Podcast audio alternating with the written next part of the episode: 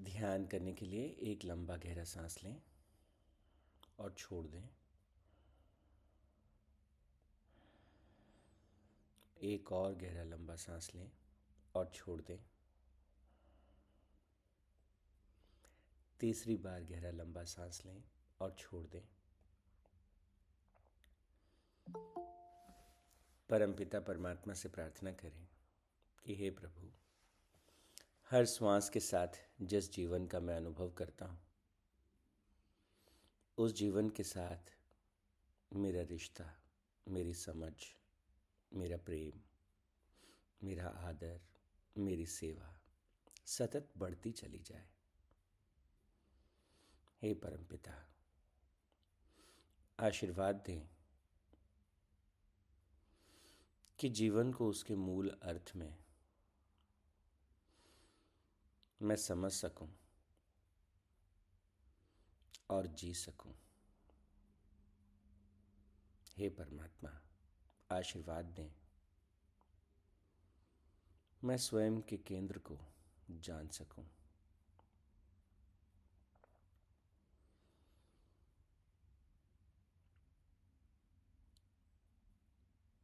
जीवन मुक्त हो सकूँ।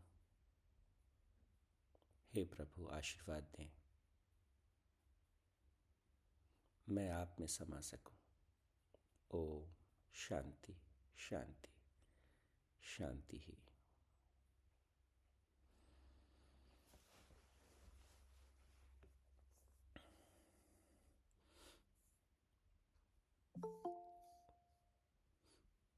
परमपिता परमात्मा का ध्यान करने के बाद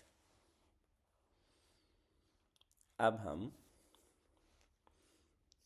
कक्षा नौ के श्लोकों पर लौटेंगे। कल हमने पहले श्लोक के बारे में बात की थी। कौन लोग हैं जो परमात्मा को जान पाते हैं जानने की जिज्ञासा रखते? हैं कौन हैं जो उनका स्मरण करते? हैं तो आप समझिए कि चार परिस्थितियाँ या चार तरह के भाव हमें ईश्वर से जोड़ते हैं। आर्त भाव, कोई दुख है, कोई कोई तकलीफ़ है,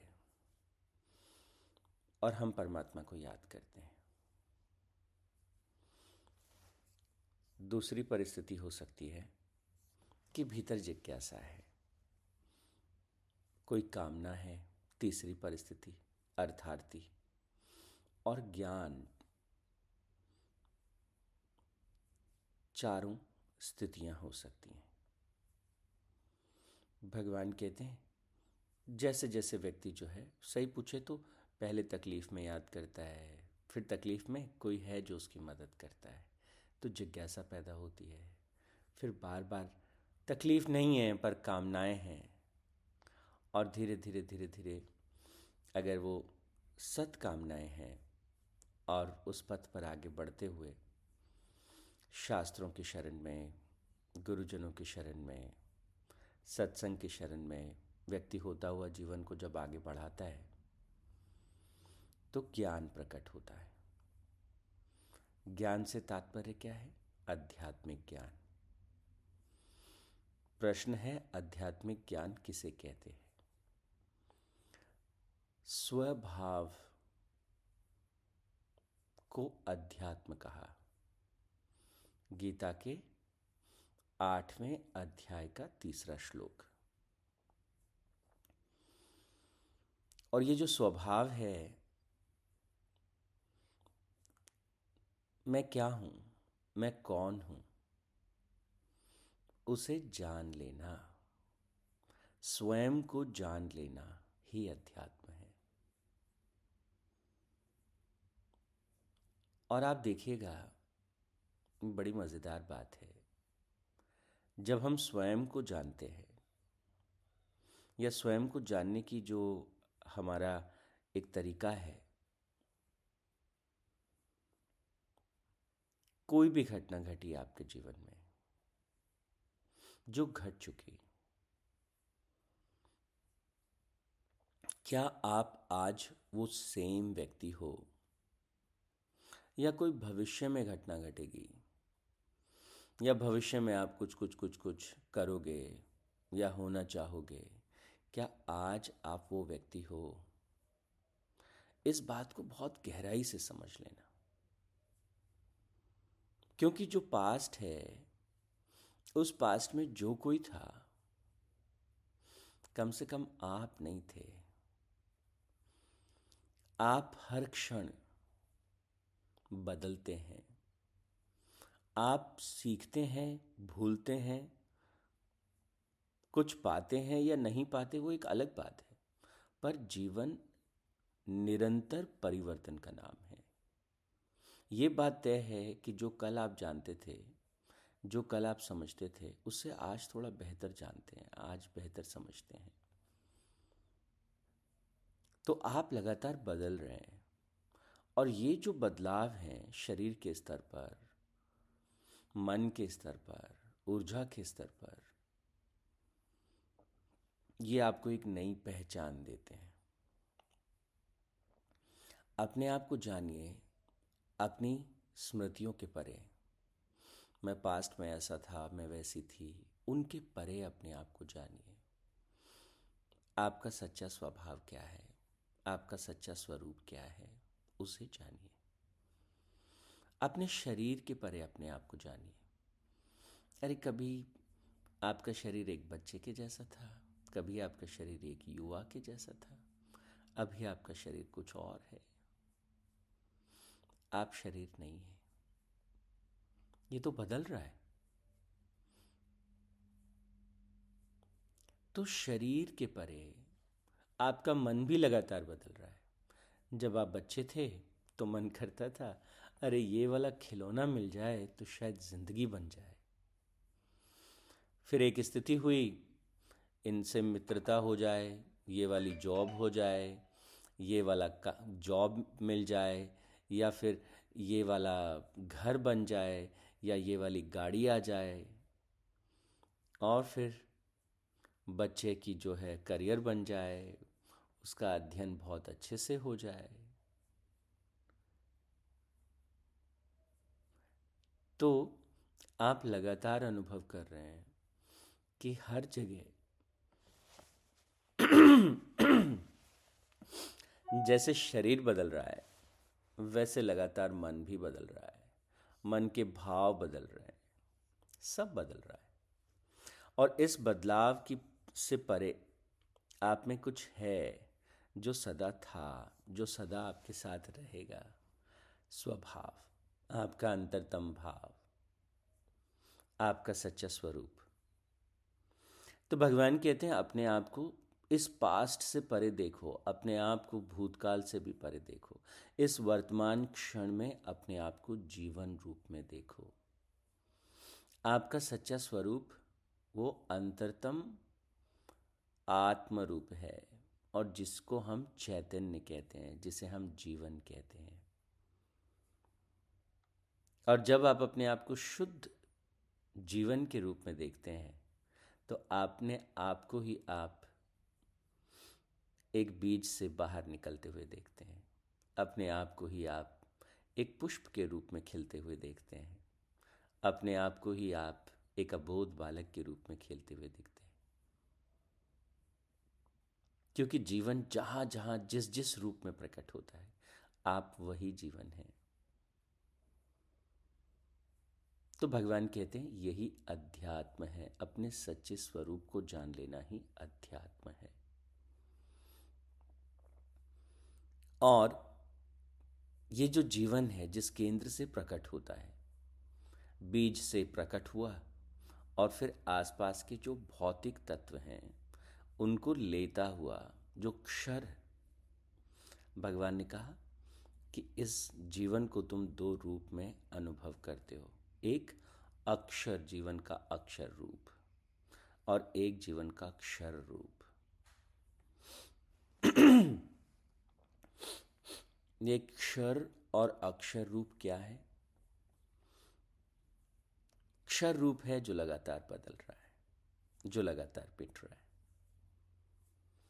तो आप याद रखिएगा कि हमारा शरीर, हमारा मन हाँ ये हमारा है, मेरा भी कहते हैं, मेरा मन, मेरा शरीर, पर ये आपका क्षर भाव है, ये मिट रहा है। जैसे किसी समय एक बीज बीज था, अब वो पौधा हो गया। फिर वो पौधा जो है, वो एक वृक्ष बन गया। तो वृक्ष तो बीज नहीं है और पौधा भी वृक्ष नहीं है। और फिर पता चला कि बहुत सारी उसकी पत्तियाँ जो हैं वो टूट गई। बहुत सारा ये हो गया, बहुत सारा बदलाव हो गया। तो जीवन का एक रूप है जो लगातार बदल रहा है, क्षर रूप। लेकिन एक ऐसा रूप है जो उस बीज में भी था, जो उस पौधे में भी था, जो उस वृक्ष में भी है। वो शक्ति जो उसे पोषित करती है, वो शक्ति जो उसे परिवर्धित करती है, पल्लवित करती है, पुष्पित करती है, आह्लादित करती है। तो भगवान इशारा कर रहे हैं, अक्षर रूप, जिसे उन्होंने चैतन्य रूप कहा, जिसे उन्होंने अध्यात्म कहा। लेकिन भगवान ने कहा ये सारे प्राणियों के भीतर। ये तत्व जो है, जिसे ब्रह्म तत्व कहा, वो अंतरतम गहराई में, सबसे गहरे भाव के रूप में, वो सब जगह है। और वो जो ब्रह्म तत्व है, वो प्रकट होता है, उसी से सारा जीवन, जगत सारा प्रकट होता है। तीन अलग अलग रूपों में भगवान ने कहा कि जो अधिभूत है जो क्षर भाव है और जो अधिदेव है और जो देह में अधियज्ञ है, वो मैं ही हूँ। अब इन तीनों को थोड़ा डिटेल से समझने की बात है। ये तीन भला क्या है? अधिभूत सारा मटेरियल, जो भी हम पदार्थ रूप में देखते हैं अपने चारों तरफ़। फिर अधिदेव क्या है? जो भी पदार्थ है, वो पदार्थ एक विशेष रूप से अपना काम करता है। आप देखिएगा, हमारा शरीर एक खास तरीके से काम करता है। इवन बाहर पर्यावरण को आप देखिए, सागर से पानी अपने आप सूर्य की रश्मियों से उठता है, बादल के रूप में बनता है। फिर कहीं जाके बरसता है। और वहाँ पानी बरस कर वो कैसे पोषण करता है फ़सलों का? कैसे वो अन्न के रूप में प्रकट होता है? और अन्न के रूप में हम क्या खाते हैं? शायद आपको आश्चर्य हो, इस भाव, इस तरह से सोचा ना हो। अन्न के रूप में हम सूर्य को खाते हैं, सूर्य की रश्मियों को खाते हैं। अल्टीमेटली हम सबको ऊर्जा वहीं सूर्य से मिलती है। तो उस जल का बरसना, उस पौधों का, उन फ़सलों का, सूर्य की ऊर्जा को प्रकाश संश्लेषण के माध्यम से आपके लिए, सब प्राणियों के लिए संग्रहित कर देना, बहुत ही सूक्ष्म रूप से पूरा तंत्र काम करता है, पूरा जीवन काम करता है। So there is a force which sustain this existence and that force called adhidev और फिर कहा अधियज्ञ अधियज्ञ वो शक्ति है, जो इन सबको आपस में पिरोती है, जो इन सबको आपस में जोड़ती है। ये मानसून चक्र क्यों बना? ये पृथ्वी ऐसी ही क्यों बनी? हमारी पृथ्वी थोड़ी बड़ी क्यों नहीं होती? थोड़ी छोटी क्यों नहीं होती? जीवन चाँद पे क्यों नहीं प्रकट हुआ? पृथ्वी पे ही क्यों प्रकट हुआ? लाखों लाखों चीज़ें अगर आप देखोगे ब्रह्मांड में, वो बिल्कुल वैसी हैं जैसा उनको होना चाहिए। अगर हमारी पृथ्वी का भार थोड़ा सा ज़्यादा होता तो इस पर जीवन प्रकट नहीं होता। सूर्य से इसकी दूरी थोड़ी ज़्यादा होती तो इस पर जीवन प्रकट नहीं होता। सूर्य का आकार थोड़ा ज़्यादा छोटा बड़ा होता, जीवन प्रकट नहीं होता। इसका स्थान अगर अलग होता, अगर हम जुपिटर के आगे होते, ये नहीं होता। अगर हमारे सोलर सिस्टम में जुपिटर नहीं होता तो जीवन प्रकट नहीं होता। ऐसी हज़ारों हज़ारों चीज़ें हमारे वायुमंडल में हम पढ़ते हैं कि कितना हमारे वायुमंडल में नाइट्रोजन और ऑक्सीजन दो गैसों की क्या है? अधिकता है। तो इनका आ, क्या कहना चाहिए कि एक खास रेशो है नाइट्रोजन का और उसका ऑक्सीजन का। अगर मान लीजिए कि ये जो रेशो है, ये थोड़ा सा भी गड़बड़ हो जाता। हमारे वायुमंडल में जो नाइट्रोजन है एटमॉस्फेयर में, वो थोड़ी ज़्यादा हो जाती। क्या होता? जीवन में जीवन प्रकट नहीं होता। लगभग लगभग वैज्ञानिक कहते हैं, अठहत्तर प्रतिशत के आसपास ऑक्सीजन है। एक 21 प्रतिशत के आसपास, और सॉरी अठहत्तर प्रतिशत नाइट्रोजन है और 21 प्रतिशत के आसपास ऑक्सीजन है। अगर ऑक्सीजन 15 प्रतिशत होती 21 की जगह ये 23 होती, जीवन प्रकट नहीं होता। धरती का तापमान, उसकी एक रेंज है 1.5 से लेकर के, और 4 औसत तापमान। अगर ये इतना डिग्री सेंटीग्रेड नहीं हो, थोड़ा आगे हो जाए, थोड़ा पीछे हो जाए धरती पर जीवन नहीं होता। हमारे यहाँ महासागर, दो तिहाई महासागर हैं, बाकी धरती है। अगर ये ऐसा नहीं होता तो जीवन प्रकट नहीं होता। तो ये जितने भी पैरामीटर्स हैं, इनको गोल्डली लॉक पैरामीटर्स कहते हैं। गोल्डली लॉक पैरामीटर्स का क्या मतलब है? कि जितना परफेक्ट होना चाहिए, बिल्कुल उतना ही परफेक्ट है। अगर आप चीज़ों को जानते हैं तो थोड़ा फिज़िक्स की भाषा में बात करें तो जो पूरे ब्रह्मांड में जो मास का डिस्ट्रीब्यूशन है, अगर वो उस तरह से नहीं होता तो जीवन प्रकट नहीं होता।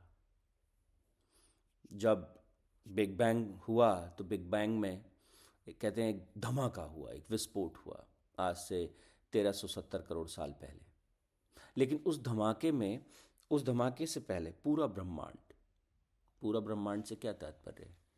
हमारे ग्रह, हमारी पूरी, जैसे सूरज, पृथ्वी से कितना? तेरह लाख गुना बड़ा है, पृथ्वी से, सूर्य। और सूरज जो है, वो एक छोटा तारा है। मतलब ब्रह्मांड में अगर सिर्फ़ हमारी हमारी आकाश गंगा में तारों की बात करें तो कुछ ऐसे तारे हैं जिनके सापेक्ष सूरज जो है, वो धूल के कण के बराबर है। अगर दोनों की तुलना करें तो। और हमारी जो गैलेक्सी है, इसमें दस हज़ार करोड़ से ज़्यादा तारे हैं। और पूरे ब्रह्मांड में गैलेक्सी कितनी है कि दस हज़ार करोड़ से ज़्यादा गैलेक्सीज हैं। कुछ तो कहते बीस हज़ार, पच्चीस हज़ार करोड़ गैलेक्सीज हैं।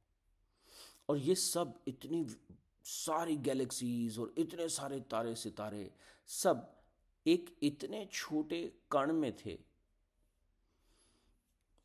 कितना छोटा कण?